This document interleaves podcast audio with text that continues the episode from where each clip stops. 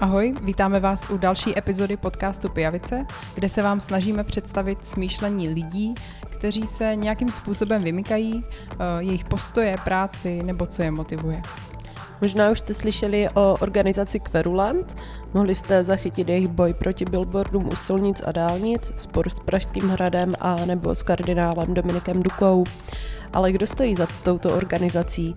Jaké postoje, hodnoty, názory má její ředitel a náš dnešní host Vojtěch Razima?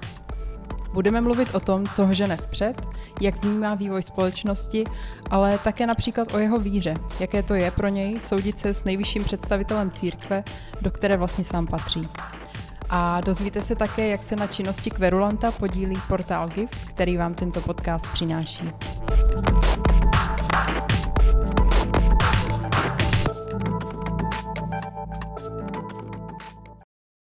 Máme velikou radost, že můžeme v dnešní epizodě přivítat pana Vojtěcha Razimu. Dobrý den. Dobrý den. Vojtěch Razima byl na přelomu 80. a 90. let studentským vůdcem, dělal důstojníka BISky, Bezpečnostní informační služby, byl bezpečnostním ředitelem komerční banky a především v roce 2009 založil organizaci, která nese název Querulant. To byl ale jenom stručný výčet vašich zkušeností. Kdybyste se měl představit sám, co je pro vás to nejdůležitější, co vás identifikuje? Kdo je Vojtěch Razima dneska? To jste mě zaskočili tohleto otázkou. Tak mm, vzhledem k tomu, že tenhle podcast by měl být eh, především o Kverulantovi, tak já se omezím na to, že mm, Vojtěch Razima je především ředitel obecně prospěšné společnosti Kverulant. Těch rolí, které samozřejmě hraju vedle toho eh, v životě, je celá řada, ale o tom možná tenhle podcast ani tak nebude. Pane Razimo, a jste taky kverulant ve smyslu toho, jak je to spojovaný ve společnosti s tím, že takový notorický stěžovatel, takový věčný potížista?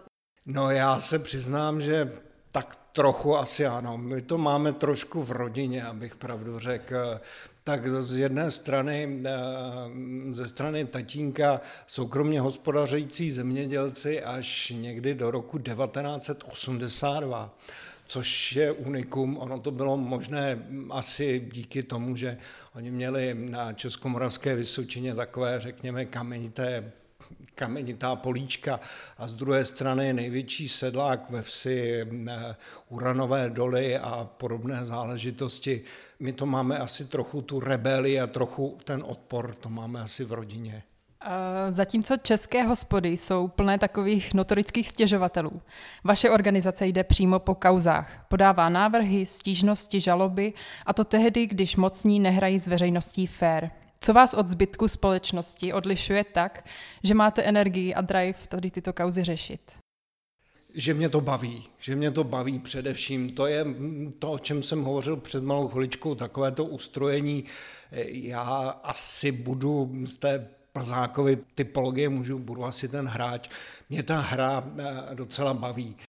Já to neberu jako poslání a svaté tažení a, a, a že jedině kverulant a tenhle náš tým jako má pravdu a, a my musíme změnit, eh, změnit svět k lepšímu.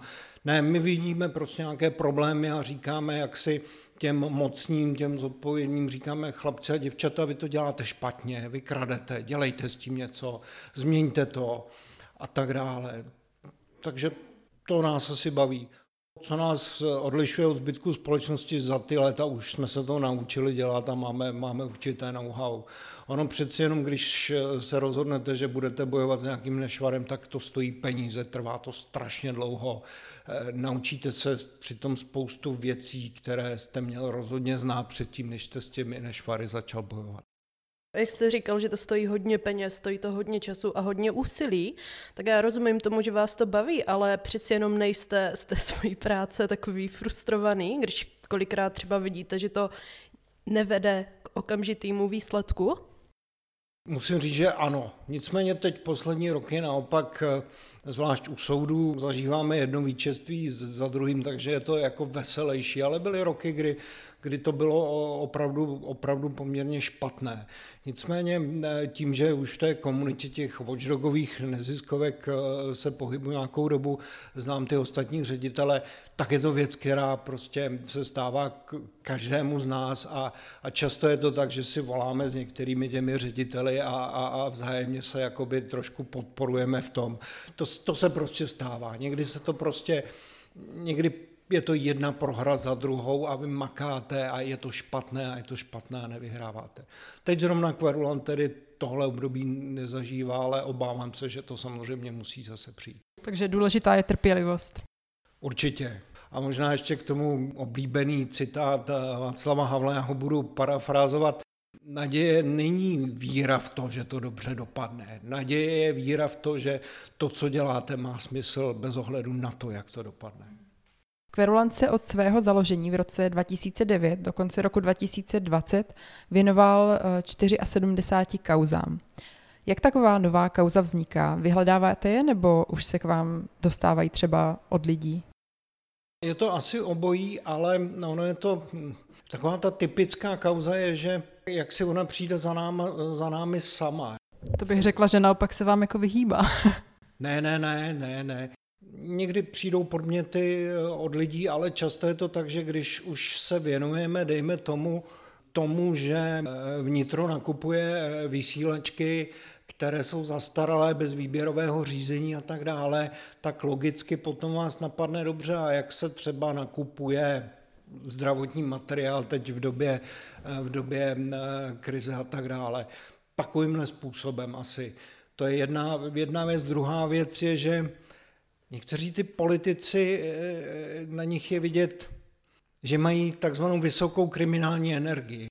Takže eh, ti, kteří kradli jednou, budou krást zase. Takže když nastoupí nějaký protřelý politik do nějaké nové funkce, že, nebo do dozorčí rady, tak je to poukázka na to se na něj podívat, jestli náhodou nekrade i tady. Ono už to tady krátce zaznělo, a to teda ještě zopakuju, vlastně ta vaše organizace řeší soudní spory, podává trestní oznámení, podává žaloby a všechno tady tohle je docela finančně náročné. Jak těžký je fundraising pro tak specifickou neziskovku, jakou Kverulant je? Protože přeci jenom nejde o takovou tu klasickou neziskovku ve smyslu, není to útulek pro opuštěná zvířátka. Je to velmi specifická záležitost a je to ještě specifičtější záležitost pro kverulanta, který si od samého začátku dal závazek, že nebude čerpat z veřejných zdrojů. Spousta neziskovek, zvlášť v minulosti, eh, se navázala na nějaké jakoby protikorupční granty eh, různých ministerstev a tak dále. A pak ten fundraising, můžeme-li to tak nazývat, byl poměrně lehčí. Ale my jsme si řekli, že nemůžeme jít nikde touhle cestou, protože Přece jenom nemůžete se dohadovat s politiky, které máte kontrolovat nad tím, jak vám pěkně vypíšou ten grant na to, co budete dělat. Že jo? A při té příležitosti se s nimi dohodnete, že tohle ale dělat nebudete. Že jo? Takže eh, my máme hlavní tři zdroje, nebo čtyři, abych byl přesný. Tak první jsou eh, jednotlivci, fyzické osoby, ty nám dávají zhruba polovinu té, té částky, v tuhle chvíli jich přes tisíc eh, v tom smyslu, eh, my se díváme vždycky za posledních 12 měsíců, kdo nás obdaroval, takže eh, ročně nás obdaruje přes tisíc lidí. Druhá skoro polovina, tak to jsou typicky malé střední české firmy, pak eh, jsou to některé nadace, což jsou vlastně taky z velké části firmy. No a eh, za čtvrté je to, je to GIFT, což je skvělá organizace, která eh, vlastně se dohodne s obchodníkem, že část té marže se dá nějakému neziskovému projektu, což je pro nás taky samozřejmě skvělá věc. No a jak to marketujeme, je to strašně složité a strašně jednoduché na druhou stranu. Spousta lidí vidí, že prostě ten státní aparát a všechny ty soudy a tak dále, že často nedělají tu svoji práci dobře a že je potřeba je neustále kontrolovat, neustále jak to říct slušně, pozbuzovat, aby skutečně něco dělali a, a dívat se na to z pohledu občana, z pohledu já to slovo nemám sousloví moc rád, ale použiju ho tady z pohledu selského rozumu, jestli to dělají dobře a tak dále.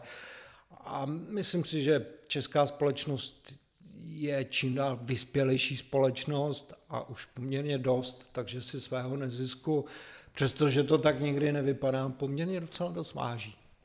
Jo, jako Češi skvělí, upřímně. U těch eh, dárců z řad fyzických osob, tak si dokážu představit, že jsou to nějací obecně angažovaní lidé, kterým není prostě osud společnosti lhostejný. Ale říkám si u těch firm, jaká je jejich motivace. Úplně stejná, jako u těch fyzických, eh, fyzických osob. Úplně stejná. V březnu se posílají ty daňový to potvrzení, aby si mohli to odečíst daní. No, spousta lidí, spousta firm to ani vůbec jako nechce. Oni to nedělají kvůli daňovému odpočtu. On, on není velký, ale přesto. Oni to dělají, protože eh, cítí, že je potřeba to dělat.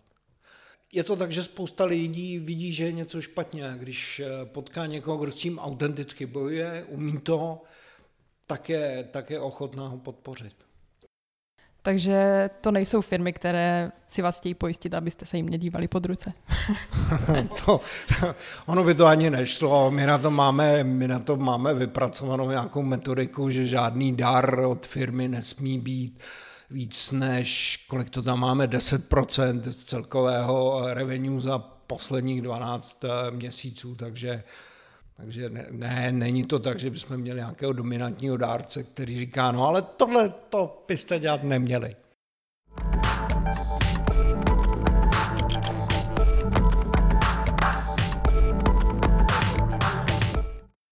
Která z minulých kaus, které se Kverulant věnoval pro vás, byla taková nejvíc třaskavá nebo šokující, nebo která vás osobně nejvíc zasáhla? Něco, co by se mě jakoby osobně dotklo? Asi možná přeci jenom ty billboardy, když, když se někdo zabije o billboard, který je nelegální, tak mě jako řidiče starého petrolheada, který jako rád jezdí, tak to se mě dotýká. Některé ty kauzy, když ten řidič jako za to nemůže, jo. A to se párkrát stávalo. Oni byly doby, kdy, kdy ty billboardy zabíjeli podle dopravní policie taky třeba tři lidi ročně. Teď už to tak není, protože jich je taky míň a další opatření. No, to se mě asi dotýkalo. Asi, myslím, že to byla bouračka na D5, kdy toho řidiče vytlačil nějaký jiný eh, bezohledný řidič a, a on to napálil do billboardu. Tehdy ten billboard měl ještě ty ocelové stojky a byl na místě mrtvý. Tak to mě asi, to mě zasáhlo. A můžete stručně v, pro posluchače popsat, co pro to udělal Kverulant, aby to tak nebylo? Boj proti billboardům je, řekl bych, naše eh, vlajková loď a my jsme se od samého začátku, to znamená od toho roku 2009, snažili o to, aby se billboardy eh, z velké části zakázali a poměrně hodně omezili, aby, se, aby v zásadě Česká republika vypadala podobně, jako vypadá západní Evropa. To znamená, ano, ve městě je pár rozumně velkých billboardů na dálnici a e, na jedničkách nejsou billboardy žádné nebo takřka žádné. No a právě skrze ty nehody my jsme tlačili na ŘSD, aby vypovědělo nevýhodné smlouvy, které mělo z 90. let s billboardáři.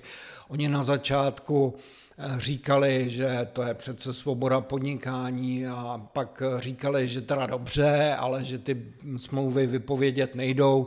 My jsme je získali, usvědčovali jsme je ze lží, říkali jsme ne, ale oni vypovědět jdou. Oni na to zareagovali tím způsobem, že ty smlouvy uzavřeli znovu jako nevypověditelné. Dokonce to teď eh, v těchto dnech, je to třeba měsíc a půl, tak ředitel ŘSD, který takto ty smlouvy uzavřel, tak za to byl pravomocně eh, odsouzený a pak už jak si moc nezbylo, začaly ty smlouvy vypovídat a tím, jak se to dostalo eh, do veřejného povědomí a jak se z toho stal skutečně předmět k diskuzi, tak eh, nakonec se nějací úředníci na ministerstvu dopravy rozhodli, že teda napíšou nějakou novelu eh, zákona silničního, která zakáže ty billboardy. No a po nejrůznějších peripetích nakonec to bylo eh, přijato, ta, eh, ta novela, ovšem s odloženou účinností na pět let. V době těch pěti let jsme zaregistrovali a podařilo se nám odvrátit asi čtyři pokusy o to, aby se ta, aby se ta novela ještě prodloužila o dalších pět let. To se nám povedlo, takže to začalo platit, je to září před třemi lety. No a tak eh, to si asi všichni pamatujeme, jak tehdy ty eh, billboardy byly oblepený tou českou vlajkou. Eh, to bylo ze dvou důvodů. Jednak, že už to jako není reklama, se nám snažili namluvit ty billboardáři a ten druhý důvod byl, že to je státní symbol. A státní symbol to nemůžete jen tak jako strhnout. Jako. A oni byli kreativní. To jako neprošlo, pak zkusili ještě jednu věc a to už veřejnost myslím moc neví a to je moc hezký ten zákon dovoluje, celkem rozumně dovoluje, že když máte čerpací stanici, tak v její blízkosti můžete mít nějaký billboard, takový ten poutač, ano, tady je, tady je aral třeba, nebo něco takového. Že jo? A to ten zákon náš taky dovoluje, že můžete mít reklamu na konkrétní prodejní místo který souvisí s těma službama pro motoristy. A oni udělali to, že na zadní stranu toho billboardu umístili takový jednoduchý automat na mince a že se tam bude jako vydávat první pomoc. Když si jako tam hodíte dvacku, tak vám vypadne obvaz jeden. To, to skutečně jako. A že by... Takže tam umírali lidi. Jako náplast. Náplast, ano, přesný, přesný slovo, no. No taky se to neuchytilo, no. Takže nakonec my jsme se o tom mohli bavit uh, dlouho, já už jenom to zkrátím, tak nakonec podali ústavní stížnost. Uh, já myslím, že uh, si zaplatili několik senátorů a poslanců, senátorů tehdy, kteří to podali. Samozřejmě ústavní soud řekl, že v okamžiku, kdy zákon reguluje tedy výkon vlastnických práv, ale dělá to s ohledem na životy lidí, tak to samozřejmě má přednost tahle regulace, navíc to udělal dlouho dopředu. Řekl to těm billboardářům jakoby pět let dopředu, takže ten zákon platí a spousta billboardů od dálnice, od jedniček zmizela, ale ne všechny. No. Takže pořád bojujeme. Vy už jste zmínil uh, benzinové pumpy a v tom má taky Querulant uh, svou zásluhu. Vy jste zveřejnili místa, kde, pokud se nemýlím, ty čerpací stanice dostaly nějaké sankce nebo pokuty za nekvalitní palivo, je to tak? Jasně, ano, je to tak. Jo, tenkrát.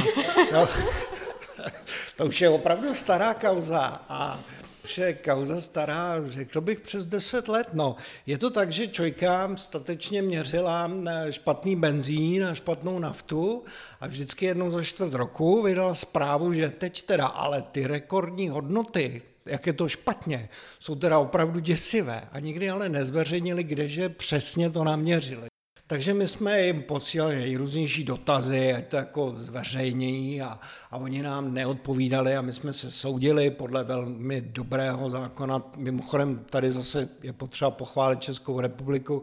My máme zákon o veřejném přístupu k informacím, to znamená, napíšete na úřad a oni vám musí odpovědět a říct vám pravdu. Je to, je to unikátní, v tom postsocialistickém bloku jsme jedni z mála, kdo to mají, je to skvělá věc. Jako. Takže soud, že jo, nadlouho a tak dále. A pak jednoho z našich právníků, ty nejlepší věci napadají ty právníky, tak napadlo, že se zeptáme, kde všude měřili a za 14 dní kdo všechno prošel. No a tohle nám dali, že jo, takže my jsme to proškrtali a měli jsme z toho seznam. Ten seznam jsme zveřejnili, v té době jsme měli třeba 100 přístupů za minutu na náš web. To zajímalo skutečně každého. Eh, ty lidi si to chodili ověřovat na web Čojky. Web Čojky tehdy spadnul.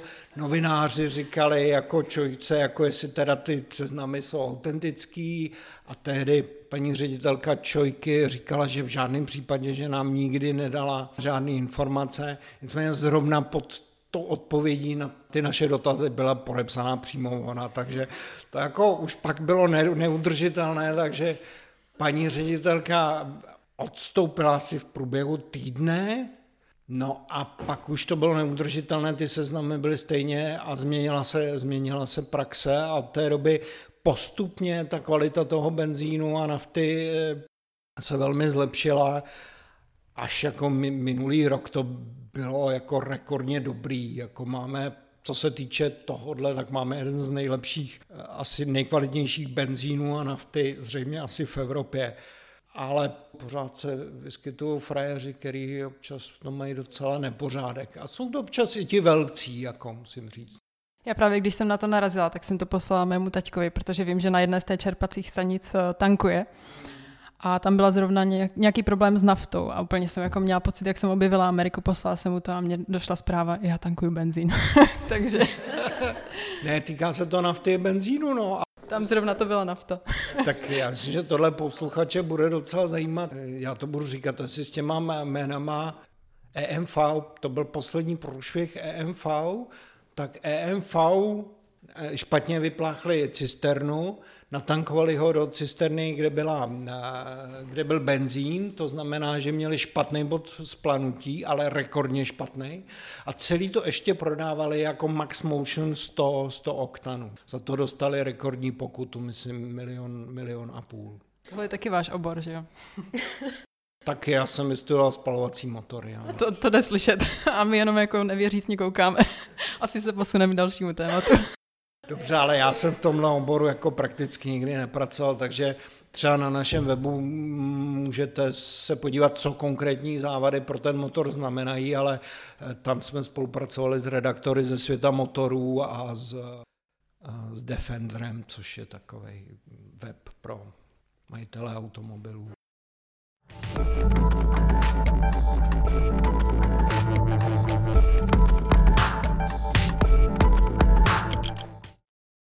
Spousta lidí je dneska naštvaných a možná i oprávněně, že revoluce očividně nepřinesla přerod společnosti a 30 let po převratu je tu stále část společnosti, která z nostalgií vzpomíná na roky před rokem 1989.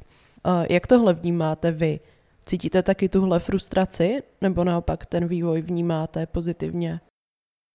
Já frustraci určitě necítím. Já, já jsem typický zastánce pražské kavárny, takže a havlista k tomu všemu. Ještě katolický ultraliberál, takže ne, jako pro mě to období, který zažíváme, je naprosto skvělý. Má to samozřejmě celou řadu vad. To určitě ano, ale musíme si to prostě odpracovat všichni. Je to na každém z nás, aby se zamyslel nad tím, koho bude volit, proč ho bude volit je tady zase historicky skvělý období a pojďme si toho vážit, když si o tom rozhodujeme opravdu sami. Vás ty o tom, že, že diktát z Evropské unie a tak dále, mimochodem já si zkusím, dovolím si maličký obdo, bo, bonmot, pro voliče SPD je ještě horší než diktát z Evropské unie, diktát z češtiny. Tak, jenom tím chci říct, Prostě my si tady vládneme skutečně sami. To, že jsme v Evropské unii, naše rozhodnutí, eh, máme na to samozřejmě vliv. Eh, nikdo, máme tady svobodné volby. Je potřeba se opravdu zamýšlet nad tím, koho, koho volíme a tak dále. Jo. To více zodpovědnosti každého, každému z nás. Jinak Česká republika je prostě fakt skvělá země, jako přesto přeze všechno, přestože máme ST Báka, který je předsedou vlády, přestože a tak dále, přesto přeze všechno pořád jako dobrý. Já bych jinde žít nechtěl. Tak úplně prakticky, kde, kveru, kde kverulanta nebylo potřeba? Co podle vás funguje skvěle? Úplně nějaké praktické věci? Tak eh, já myslím, že třeba slunce ráno vyšlo, že jo? A v České republice, kdyby jsme byli možná je to tím, že není ani státní, ani privátní. Tam myslím, že kverulant snad ani... To je, to je pravda. Nevím jak ani. Bys. A tak víte, co byli tady takový, kdo mysleli, že poručí slunci větru? Ne, jako co tady, co je v téhle republice, eh, Dobře, no tak já myslím, že v zásadě, víte co, pořád ještě tady máme docela slušnou vzdělanost. Je tady poměrně dost vzdělaných lidí. Je tady poměrně dost lidí, kteří čtou. Jsou tady lidé pracovití. Eh, jsou tady lidi, lidé, řekl bych, přesto přeze všechno jako poměrně tolerantní. Přestože si to spousta lidí možná nemyslí, ale máme tady poměrně dobrý zdravotnický systém, který není zas tak drahý. důraz na vzdělání tady máme pořád ještě. Spousta lidí, kteří jaksi budou argumentovat některými jednotlivostmi, myslím si, že tady máme poměrně dobrý soudní systém. I když to poměrně dlouho trvá, ale když to srovnáte s Evropou, tak ty, ty průměrné doby zase nejsou jako, tak jako strašný. Jo? To je asi, tohle asi poměrně dobře. No? Máme tady podnikatele, určitě, kteří skutečně jaksi ty věci dělají ani ne tak často, myslím, ani ne tak pro zisk, ale protože ta práce baví. Ty si, jsou podle mého názoru nejúspěšnější. Nejsou to asi ti nejbohatší, dávají lidem práci. Máme tady veřejně, pra, veřejnoprávní televizi. A to je, to je skvělý. Jako v mnohých postkomunistických zemích už to tak není. Nemusíme jít daleko. Eh, kdybyste měl říct jednu nejhorší věc, která se tady od revoluce stala, co by to bylo? To je dobře, že váháte tak dlouho. Z toho společenského hlediska? Myslím si, že zvolení Babiše v kombinaci se zvolením Zemana jako lidí, kteří skutečně jim nejde o ideje a jde jim, Babišovi jde eh, o peníze, ten je money driving jednoznačně. Eh, on do té politiky šel kvůli tomu, že jinak by podle mého názoru ten jeho biznis zcela zkrachoval, protože je závislý na dotacích. Kombinaci ještě s tím eh, Zemanem, který je zase drivovaný tou, tou touhou pomoci, tam si myslím, že peníze ne, nehrají roli, to myslím, že nás zase srazilo, srazilo poměrně dost dolů. Jo? E, teď, teď tady prostě bylo čtyři období, kdy jsme jenom prožírali věci, je tady obrovský státní dluh, nikdo se netváří, že by se měl nějakým způsobem platit ti, kteří, nebo umořovat ti, kteří e, jak si se prohlašují za pravici, těm je to celkem jedno, anebo se o tom bojí, bojí hovořit. E, to je asi problém poměrně značný. Jestliže teď dojde k výměně, tak to celkem slušně ještě přežijeme. Ale jestli tady podle mého názoru, ale prosím, berte mě jako člověka, který není politolog, je to můj osobní názor. Jestli tady budeme mít ještě čtyři roky nějakou takovou podobnou vládu Bureše a jeho svědků, tak to už s tou republikou poměrně slušně zamává. To už bude moc. Teď to ještě rozchodíme, ale pak už si myslím, že už by to bylo příliš. Uh, hodně lidí vnímá, že to je prostě hrůza, jak to funguje s Babišem a Zemanem, že dneska ta politika je opravdu taková, řekněme, pekelná. Na druhou stranu, třeba za Kalouska nebo Topolánka, to třeba nebylo lepší, ale spíš se třeba o tom nemluvilo, nevědělo se o tom. Myslíte si, že je to tak? Myslím si, že to tak není. Myslím si, že teď je to na jiné úrovni. Je to tak, že Topolánek, Kalousek a mnoho, mnoho dalších, eh, tak eh, ty jejich, eh, řekněme, problematické záležitosti byly jakýmsi vybočením z řady, nebyla to systematická záležitost. Nicméně konflikt zájmů Andreje Babiše je systematická záležitost. To není prostě věc, kterou jednou děláte a když se na to nepřijde, tak jako dobrý a, a už je to hotový. To se opakuje pořád. Že jo? On ty dotace pořád dostává a on musí pořád do toho systému inherovat, aby je dostával. V tom je to špatně. A tím deformuje celý ten systém a, a ten státní, státní aparát. Že jo? A, a zastrašuje tím poměrně dost lidí. No a taky asi jako společnost docela nějak jako zapomínáme, co bylo někdy předtím. Spousta lidí cítí třeba nostalgii k první republice. Cítíte vy něco podobného k nějakému historickému období a říkáte si, že kdysi bylo líp? Já si myslím, že tyhle časy, které teď prožíváme, jsou poměrně dobrý, nicméně první republika se svými aférami, to jako je docela problematická záležitost, bylo jich poměrně hodně a je to jako úcta k Masarykovi určitě, nicméně pojďme se orientovat na budoucnost, na Česká republika, za, Československo za první republiky já jsem docela přesvědčený demokrat, jo, a tehdy to tak jako, některé ty prvky, jak jako o tom, jak bude vypadat vláda, rozhodoval v zásadě Masaryk a tak dále, mělo o tom rozhodovat parlament a tak dále, tyhle ty, tyhle ty peripetie, pojďme se soustředit na to, co je teď, no.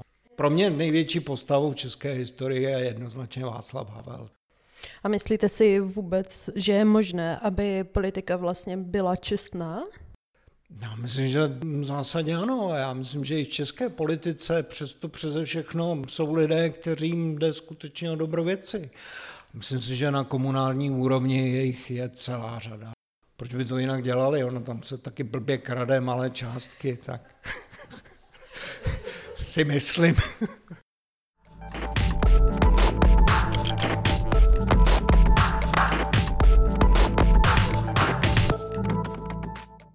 Přesuneme se teďka od politiky k církvi a jedné z kaus Kverulanta. Před nějakým časem jste zveřejnili text o tom, jak bylo z majetku římskokatolické církve převedeno čtvrt miliardy korun na nově založenou soukromou nadaci kardinála Dominika Duky a poté na developera Central Group. Kardinálu Dukovi se text nelíbil a požadoval jeho stažení. Soud mu dal v první instanci za pravdu, avšak odvolací soud vyhověl Kverulantovi a článek byl tak znovu publikován. Pane Razimo, vy jste bývalý zaměstnanec arcibiskupství a to ve vyjádření ke kauze píše. Poté, co s ním, tedy s vámi, arcibiskupství Pražské muselo ukončit pracovní poměr výpovědí z důvodu porušování jeho pracovních povinností, začal veřejně poškozovat řadu představitelů arcibiskupství Pražského. Mě by zajímalo, jak si tady tohle obhajujete.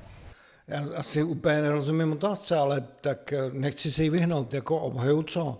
No, že to vyznívá vlastně z toho arcibiskupství, že... Jako, jako nějaká pomsta? Ano, přesně tak. Jo, takhle. Ne, tak asi k tomu mému zaměstnaneckému poměru na arcibiskupství. Pravda je, že já jsem praktikující katolík a Pracoval jsem skutečně na arcibiskupství jako projektový manažer, scháněl jsem tam nebo vyřizoval jsem tam dotace eh, na eh, církevní památky, řekl bych, že jsem v tom byl poměrně úspěšný. Mám pocit, že to mohlo být něco kolem půl miliardy korun, eh, co se podařilo to moje angažma pro církev nesouvisí s tím, co udělal pan kardinál Duka. Jako pojďme si spíš říct, co udělal pan kardinál Duka. No, pan kardinál Duka, přestože mu to zákon umožňoval, tak nezaložil eh, nadaci jako církevní osobu podle církevního práva, to český řád, právní řád eh, připouští, založil ji podle občanského práva, založil ji on sám jako fyzická osoba. Kdyby ji založil podle církevního práva a zakladatelem bylo arcibiskupství pražské, tak asi by nebylo moc o čem hovořit, ale tak to nebylo. Druhá věc, která je tam fatálně špatně, je, že ta nadace sice do ní může inherovat, to znamená volit tam ty příslušné lidi arcibiskupství pražské, ale až po pěti letech od založení. Tam se píše v těch zakládacích listinách, že za za účelem zachování jakési kontinuity příštích pět let. Tam v zásadě jsou ti lidé, kteří jsou tam na nominování eh, otcem Dukou teď. A to je problematická záležitost. Další problematická záležitost je, že to směnil eh, s developerem Central Group a neví se přesně za co. Ono přestože eh, pan Dominik Duka se čílí, že jak si ho špatně napadáme, tak ty smlouvy neuveřejnil. Je to taková ta klasická obrana, tak když v té věci nemůžu nic udělat, argumentovat v té věci, tak napadnu toho, kdo tohle to říká. No. Ano, ono to tak jako vyznívá, když si člověk přečte jenom tady to vyjádření a neví třeba, co, co se tam přesně dělo. No pro nás bylo velkým zadosti učiněním, že poměrně záhy ve lhutě asi měsíc od toho našeho odvolání soud to předběžné opatření zrušil a v tom odůvodnění nám dal zapravdu zásadním způsobem. On tam říká, a soud nalézl, že, a teď tam popisuje to, co jsem tady teď řekl, že skutečně je problematický to, že to založil jako, jako fyzická osoba, že to nezaložil podle církevního práva a tak dále. A co je na tom ještě špatně? No je na tom špatně to, že on porušil církevní právo, protože církevní právo dovoluje těm jednotlivým biskupstvím scizovat majetek, tedy nakládat s ním, jenom se souhlasem Říma, když je to více než, tuším, 43 milionů korun. On to eh, povolení neměl. To je velký problém. Ten článek byl teda znovu publikován, spor pokračuje a pokud se nemýlím, tak eh, vy jste to posunuli až do Vatikánu. My jsme to řekli do Vatikánu hned, jak jsme to zjistili, to byla jedna z prvních věcí. Doufáme, že ve Vatikánu si toho všimnou a zjednají nápravu, respektive upřímně řečeno doufáme, že jako Dominika Duku velmi brzo něko, někdo vystřídá na, na pozici primase českého. Jako to není jenom tahle kauza, to, co dělá pan Dominik Duka, já musím říct, že já jako římský katolik praktikující, tak já s tím mám zásadní problém. My v té knížce mám na mysli evangelium, jako my tam máme napsáno, že je potřeba jako vítat ty uprchlíky a tak dále. Já jsem realista, já bych s tím vítáním byl trošičku taky opatrný, ale nemůžeme prostě říkat, hele, blížní je od slova blízkost a to nejsou naši blížní, protože to jsou nějaký košiláči a v zásadě tohle to ten Duka říká. To je zásadní problém. Pak tady ještě rozsévá strach před nějakou LGBT komunitou. Pro boha, jak nás tyhle lidi ohrožují. Jste šel naposledy do kostela, nikdo tam nestál s transparentem LGBT, nebránil mi Nerozbili vám rodinu zatím? A jak by to, jak by to mohli jako udělat? Ne, víte co, tohle je falešný, falešný, když už teda jsme se k tomu dostali, tak eh, já si myslím, že eh, církev by měla v zásadě a Duka především by měla říct, eh, říkat lidem neustále, nebojte se, tenhle svět už byl spasen obětí Ježíše Krista, je to v pořádku. A, a zároveň by k tomu měli říkat, a podívejte, to zlo, ano, to tady skutečně je, ale není to tak, jako že my jsme tady ta hodná heterosexuální církev a pak jsou tady ty, ty zločinci LGBT. Ne, to zlo je v každém z nás a ta hranice vede v každém z nás a měl by říkat, bojte s tím zlem, který je u nás, který je v každém z nás. Dominikem Dukou je v současné době ale těch kaus spojeno nějak víc, eh, ať už budeme mluvit o restitucích, o tom hnutí slušní lidé, nebo třeba o Josefu Nerušilovi nebo Haně Lipovské. Je překvapující, že i vzhledem k tomu, jakou Dominik Ruka za sebou má vlastně minulost, že vlastně, že se tak změnil. Čím vy si vysvětlujete tady tenhle posun?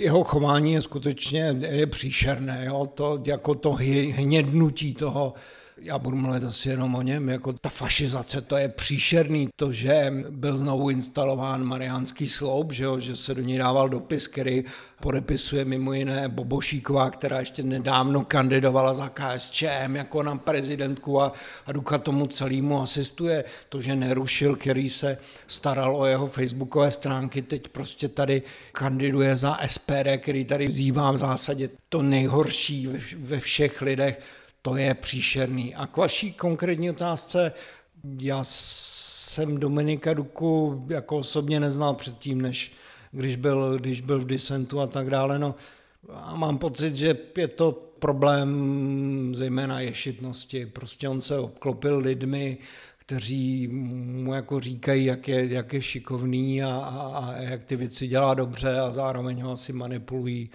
Nicméně to z něj ne, nebere tu zodpovědnost, že, že by měl. No. Mně to ještě teda nedá, já se musím zeptat. Já rozumím tomu, že asi když se nějak děje něco nesprávného, tak vy máte potřebu se proti tomu pochopitelně ohradit a tak, ale stejně nemáte s tím trochu problém, jako věřící člověk, vystupovat proti kardinálovi? Mám s tím trochu problém. Mám s tím trochu problém. Mnohem pohodlně mi bylo, kdybych eh, mohl říkat, no ale Poslechněte si eh, minulé kázání v neděli v katedrále Dominika Ruchy, kdy vzýval k tomu, že a kdy hezky pojmenovával, to by se mi líbilo mnohem víc. Mám s tím samozřejmě problém. Nicméně eh, myslím si, že kdykoliv jsme prostě zakrývali ty problémy v církvi, kdykoliv jsme se snažili jaksi říkat, ne, to jako o tom se nebudeme bavit, tak, tak to bylo pro tu církev zničující. Vždycky, když to bylo tak, jako je to teď, že oltář se lísá k tomu trůnu, to znamená, teď narážím na ten vztah Zeman, Zeman Duka, tak to prostě pro církev bylo, bylo špatně. A vždycky, když ta církev se obrátila k tomu evangeliu a, a dělala to, co dělat má. A to, co dělat má, je kázat evangelium a podle slov Ježíše Krista by měla eh, truchlit s plačícími a radovat se eh, těmi, kteří mají radost. Měla by tady být pro lidi. V tomhle směru eh, já jsem katolický ultraliberál, takže Páter Halík, ten, jak se mluví, mluví tím jazykem, který je mi mnohem bližší. Já jsem právě nedávno slyšela uh, rozhovor s režisérem Jiřím Strachem a tam se ho ptali na Dominika Duku a ten říkal, že, mm, že je to jeho pastýř a on ho respektuje. Na druhou stranu jsem si říkala, že v tom případě by asi k žádné změně v církvi nikdy nedošlo, pokud my bychom jenom respektovali. Ano, tak Ono je tam ta dvojjediná role že toho eh, člověka, když samozřejmě kněz vysvěcený slouží, tak jako ten rituál je samozřejmě v pořádku, ať to dělá v zásadě kdokoliv. Jo. Ono i ten rituál z našeho pohledu je důležitý, tomu asi ateisté úplně nerozumí, ale já to po nich ani nechci, to už je chválí můstka jenom. No. Dobře, pojďme to uzavřít. Eh, kdo by se vám líbil jako nový kardinál? Nebo jaké by měl mít vlastnosti? Určitě by bylo skvělé, kdyby věřil v Boha, to by se mi líbilo moc. Jako. A kdyby ještě potom hlásal evangelium a kdyby ho hlásal nějakým způsobem, řekl bych, moderním, dobrým, prostě lidským, tak by to bylo skvělé. No. Ještě úplně na závěr se krátce vrátíme k politice. Už jste mluvil vlastně o volbách. Mm, víte, koho už budete volit? Samozřejmě nemusíte říkat stranu a nebo spíš nakolik jste si tou svojí volbou jistý? Bude to jako vždycky, samozřejmě se skřípajícími zuby, půjdu k volební urně a, a zvolím tam někoho, kdo asi nebudu, nebudu, nebudu asi prozrazovat, to mi přijde asi. To ani nechceme. Takže taková volba menšího zla. Vždycky je to jakoby nějaký asi kompromis. Těžko to bude tak, že prostě si řeknete, jo, to je výborný, tak konečně jako tenhle člověk, tahle strana, tak to asi nikdy nebude. No. A kdyby to tak bylo, že byste si mohl vysnít nějakou politickou stranu, jakým směrem si myslíte, že by se ta scéna měla u nás hm, ubírat? Já nevím, tak samozřejmě, co by ta strana měla asi vyřešit, no tak určitě si myslím, že by neměla být spochybňována eh, naše evropská, euroatlantická orientace, určitě bychom měli hovořit s Evropou, určitě bychom měli jaksi tam eh, zvednout mnohý hlas, protože Evropská unie je skvělý koncept, ale některé ty věci, které tam děláme i my, ne, že je dělá Evropa, my se na tom podílíme, ty skutečně jako jsou, jsou mm, diskutabilní, měli bychom se nad spoustou věcí zamyslet. Určitě bychom se měli podívat na veřejné finance, to, co tady zase za tahle ta vláda, že jo, e, obrovský deficit, to je problematická záležitost. Další záležitost, budeme potřebovat fakt o důchodovou reformu, že jo, o tom nikdo vůbec nemluví. To je další asi problematická věc. Další věc je, my potřebujeme modernizovat infrastrukturu ty země kolem nás už nás předhonily, co se týče stavby, rychlodráh, železničních a tak dále. My, když to všechno dopadne, tak v roce já nevím, 2080 už konečně tím rychlovlakem fakt dojedeme do Drážďan, jako snad. Já to parafrázuju, že jo, ale tohle to jsou věci, které asi no, my jsme viděli na vašem Facebooku, že jste tohle léto na motorce projel 8 států. Je tohle pro vás ten relax, kdy úplně opustíte všechny ty nespravedlnosti, co se tady dějou? Určitě je, protože když řídíte motorku, tak v zásadě nemůžete dělat nic jiného, než řídit tu motorku. Je to dobrý, no. je to dobrý, ne? On to má termín, že ono se tomu říká flow, to je takový to jakoby plynutí, že ten mozek se zaobírá jenom tou konkrétní činností a je to velmi relaxující záležitost. Pane Razimo, moc vám děkujeme, že jste si udělal na nás čas a přijel za námi do Olomouce. Já musím říct, že mám radost, že na to, čím se zabýváte, tak vyzníváte jako velmi pozitivní člověk tak eh, vám přejeme, ať se Kverulantovi daří a ať se daří naší společnosti, abyste tady tyhle kauzy nemuseli řešit. I když ono asi nestačí přát naší společnosti něco, pojďme k volbám a zkusme to i změnit. Díky, díky za, za pozvání, moc si to vážím. Bylo, bylo mi velkým potěšením, opravdu. Nám taky, děkujeme.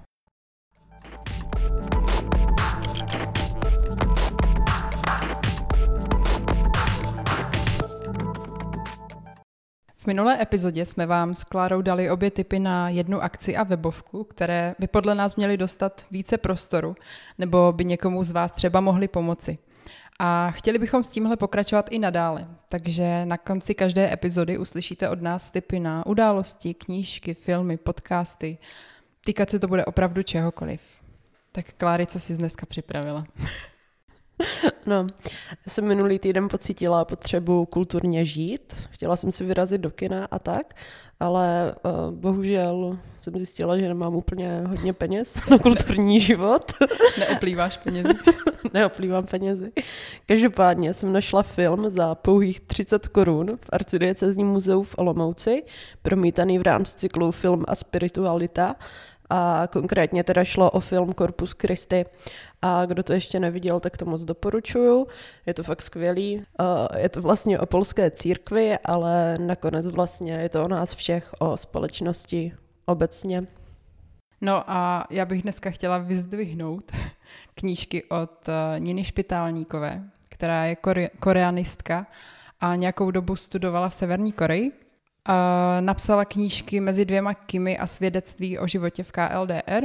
Vypráví o tamním komunistickém režimu, o poměrech, o někdy až absurdních pravidlech, které tam mají a panují.